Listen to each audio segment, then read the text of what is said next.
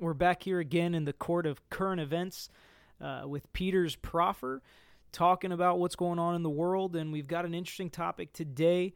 We've got a new guest on the pod today, a first time guest on the pod.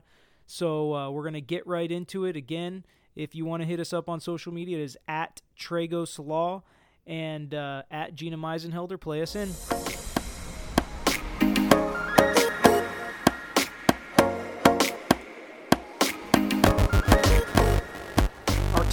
Today is one that the cause can be debated, but the facts are pretty undisputed, and that's going to be racism in the judicial system. Uh, and to talk about it today, we brought the godfather of the firm and our very own criminal justice expert, George Tragos. It's his first time on the podcast, so we're excited to have him, and he's excited to be here.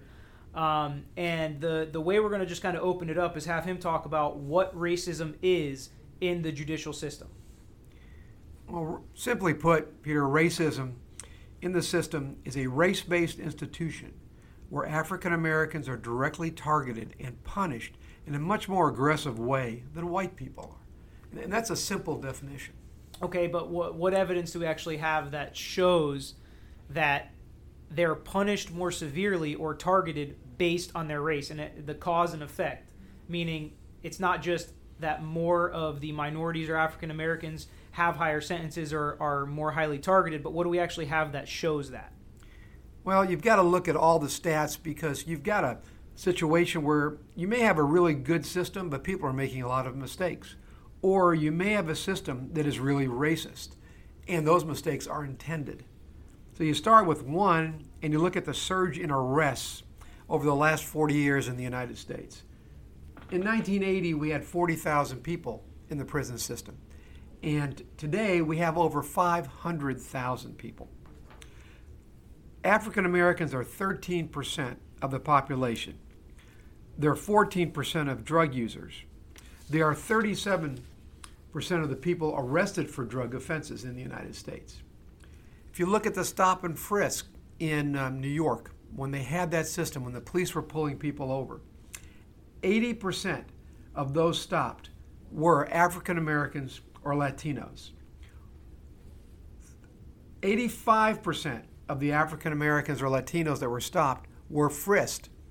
The whites that were stopped, only 8% were frisked. Okay, so that seems that seems pretty clear from that one element or one piece of evidence, just the New York stop and frisk, 85% of minorities were frisked and only 8% of white people that were stopped were actually frisked. That tells me, though, that maybe there were some racist cops in New York, or maybe there were some racist individuals that can pump that stat up. How does it flow throughout the entire judicial system, not just in law enforcement? Because I think a lot of people rightfully or wrongfully think that you know law enforcement officers may be racist, but how does that affect the actual judicial system as a whole. What they found in New York was that if you're an African American, you are 33% more likely to be detained awaiting your felony trial than if you were white. Okay, so that that shows more than just law enforcement officers and that shows judges, that shows prosecutors, that shows kind of the whole judicial system just that they're a third more likely as minorities to be sitting in jail waiting for trial versus somebody who's white. So I guess my, my question with that would be I know talking to a lot of people about it and even some of my own thoughts on it, I think when I look at the judicial system and I see some of the injustice in it, does a lot of that have to do with socioeconomic issues or is it race? How do we separate kind of the the wealthy versus the poor versus the race? There are many things that contribute to it. One is, for instance, 80% of the minorities that get arrested get the public defender. The public defender are heroes, but they're overworked, they're underpaid, and they don't have the resources. So you have minorities represented by attorneys that don't have the resources to defend them like a private lawyer would if they had the socioeconomic or the money to hire a private lawyer. You have jury service. As another example. Jury service, if you look at juries in this country, primarily white, primarily male you don't see a lot of minorities sitting on juries. Another reason how the system is slanted against racial minorities. Well, and, and the system also wouldn't, I'm sorry, the socioeconomics of a person wouldn't necessarily affect the stop and frisk because they don't know somebody's socioeconomic background when they do the stop and frisk. But I can understand, I guess, what we're talking about with the detention waiting on trial. A lot of that can have to do with bail and bond money and things like that. But I think pointing out the, the jury system is also a big problem because I know in the juries that we pick, when you know if we have a minority client and you want a jury of your client's peers the last trial we had trying to pick a jury of my client's peers was impossible. He was an african american young man and we had a jury of six middle-aged white women. So uh, how, what do the stats say on who is actually being selected for a jury and how that can affect the outcome of your client's case? Well, peter you know that the u.s supreme court has said that you can't exclude someone based on race You've got to have a race neutral reason to kick somebody off a jury. And just just for example of our trial, we had 27 people in the venire, which is the group of people for us to pick our jurors from, and we had one African American, one Latino, and maybe three uh, men that were in the age range of our client. So it wasn't that anybody got stricken for race; it was that nobody showed up that seemed to look like our client, age, race, gender. And it's also not hard to find a reason to strike a juror for a race neutral reason. Uh, they did a study in Houston County, uh, Alabama. Eight out of ten African Americans who qualified for jury service were struck by the prosecutors from serving on death penalty cases. So, although no one will say it's race based, you can see by the statistics, it just seems inconceivable that you could have that kind of percentage. 80% of them weren't qualified to sit on a death penalty case. And then I think there's also you have a stat in there that talks about uh, the difference in a jury that has one African American on it versus a jury that has no African Americans on it, and how they convict minorities versus non-minority defendants. Yes, there is a uh, study shown that on an all-white jury, there's an 81% conviction rate for African Americans and a 66% conviction rate for white. And if you put one African American on that jury, the conviction rate for an African American drops to 71%, and for a white, it raises to 73%.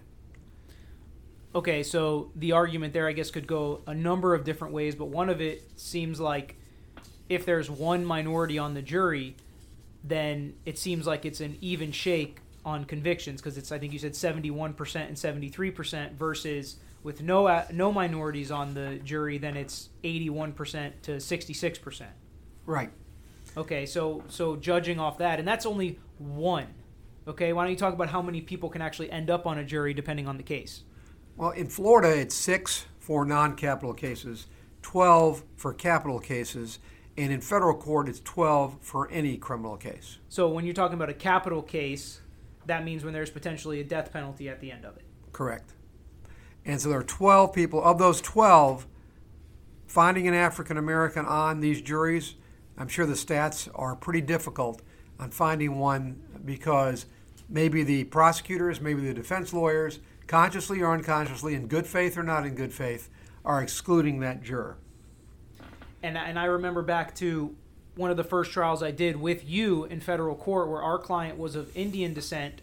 And out of the 100 plus people we went through in the venire to pick our 12 person jury, only one of them was of Indian descent and he got stricken very quickly. So then we were left with zero people with the same nationality as our client. Right. And that was picking a 12 person jury in federal court for a criminal case. Right. So you look at jurors, and what does an African American see? An all white jury. How about judges? We only have a very, very small percentage of African American judges in Florida or on federal court. But, you know, there's, there's some funny statistics there that are hard to explain in that African American judges are tougher on African American defendants than they are on white defendants. So it's, it's hard to explain that, but that's an, an anomaly in these statistics, is how African American judges react and we won that trial with the Indian client, by the way. Yes. Um, but so when we're talking about um, African American judges, there was also an interesting stat that that you came up with talking about civil cases, which is mostly what I do. So I see we file some discrimination cases uh, in the employment area, and it's interesting because I do think that we have we have a couple African American judges and some Latino judges in our circuit, and there's a difference in how they look at discrimination cases versus a white judge. White federal judges are about four times more likely to dismiss a race discrimination case outright than a minority or African American federal judge. Which is just crazy to me to think about because you know, you think about when you get to that level, you're appointed for life, you're a federal judge. I don't know whether it's causally related or not, but just the statistics that that is an actual thing in federal court when we're bringing our discrimination claims. I mean, I wonder if there's ever going to be a time where that's actually going to affect forum shopping basically and picking what kind of judges you have if you really have a four times more likely chance to get your case thrown out if you're in front of a non-minority judge if there are minority federal judges in your circuit.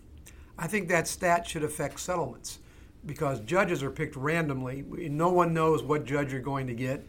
A computer spits out the name. When you get that judge, you know, if you're doing that type of case, you have an African American judge, you know that statistic I just read, you may be more likely to settle that case than you would be to litigate it. I think you had that backwards. So if you if there's an African American judge I'd rather litigate that case as a plaintiff in a racial discrimination case, and if it's a a white judge, then I'd be more likely to settle it because there is a better chance of that case getting thrown out, right? You're correct. I did say that say that backwards. Okay, so that can affect and, and as bad as this may sound for people listening that aren't lawyers, lawyers do this type of research and we figure out what the potential outcomes of our cases are for our clients. So knowing stats like this really can affect your case and then you know it begins to affect the entire judicial system because you know what you're dealing with and you're dealing with people whether they have biases they un, they even know that they have or some that are just subconscious? Well that's why it's important to get a good lawyer because a good lawyer is going to know the the biases and the tendencies of judges. And therefore you're going to be able to make decisions based on what that judge is going to do because you can predict it. Okay, so let's get to kind of the end of a case and the end of the podcast and talk about one of the most staggering sections of this racism that's in the judicial system, especially the, the criminal justice system. And let's talk about sentencing. Uh, what what stats do you have about sentencing that can show how this racism is really affecting the criminal justice system? Well, the U.S. Sentencing Commission says that minority sentences are 10% higher than white sentences. Right now, 56% of people in state prison for drug offenses are African American. So there's, there's no doubt that there is a bias in sentencing as well. And you've also got a situation of what happens after sentencing. What about getting a job? 17% of white job applicants with criminal records receive callbacks from employers, but only 5% of African American job applicants. I'd, I'd be interested to know what the stats are, just even with no criminal background, how the employment field, what the racism is in the in in the employment field, just with a white applicant versus a minority applicant, um, because I think those stats would also be uh, in favor of the white applicant. But then I guess if you add criminal charges, it just makes it even an even greater divide between a white applicant and a minority applicant. But when we talk about life sentences, and you know we hear that the African American population is less than 25% of the total population, and then we talk about the numbers you're about to give on life sentences, that's incredibly staggering. When you look at life sentences, 62% of the life sentences being served in the federal prisons are served by African Americans and only 33% by whites. All of these statistics can't be ignored, and we have to do something about it. Okay, so what do we do about it, and who is doing something about it? Well, right now, the criminal law section is reviewing a proposal, and that proposal is to. The criminal law section of the Florida Bar? Yes, okay, so that's bar. the lawyers in the criminal law section of the Florida Bar. What are they doing about it? They're trying to adjust mandatory minimum sentences, trying to adjust habitual offender sentences, trying to educate judges, jurors, and prosecutors, and trying to give more discretion back to the judges so that they can do an appropriate sentence rather than forced to give long prison sentences for these areas that, again, target African Americans and other minorities. So, for the listeners that don't um, understand how minimum mandatory sentences work, that's something written into the law by the legislature that no matter what any other circumstances are, a judge does not have discretion to give less than X amount of years in prison. That's correct. And there is no doubt that it has a disproportionate effect on minority defendants. Okay, so what type of education are you going to give law enforcement officers, prosecutors, judges that can help uh, curb these statistics? Well, I think the statistics are important because I think a lot of them don't know that they're doing this. And they have to make a conscious effort to change the way they think and the way they look at minorities so that we have a fair system that operates fairly for everybody in this country. And I know that in a lot of cases, just from experience, that they will use their discretion, meaning the judges, in going up or down on a sentence. And I think that they need to go back and look at their own stats and see how they have reacted to, you know, which defendants and see if there is a correlation to what the statistics say and what's going on in their courtrooms, or if it just happens to be that, you know, it is what it is and these are the people that are in front of them. And so they're just dealing with each individual case individually. And it just so happens that this is how the stats end up on the back end.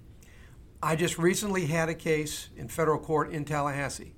The judge there was very concerned about sentencing my client, a white female economic crime, fairly compared to how he sentences minorities. And he wanted to make sure that he wasn't giving her a break because she was a white female as opposed to a minority defendant.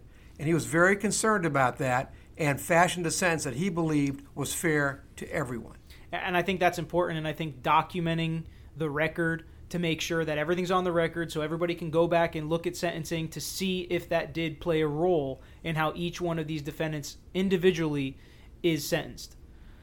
Okay, so I guess we'll end it on you know the the stats are indisputable that there is racism in the judicial system overall but what can we do to actually fix it? So hopefully this will cause a discussion for, for people to try to, to look into what these stats are, see how we can curb them. We appreciate you listening in, and uh, we'll be back with you next time.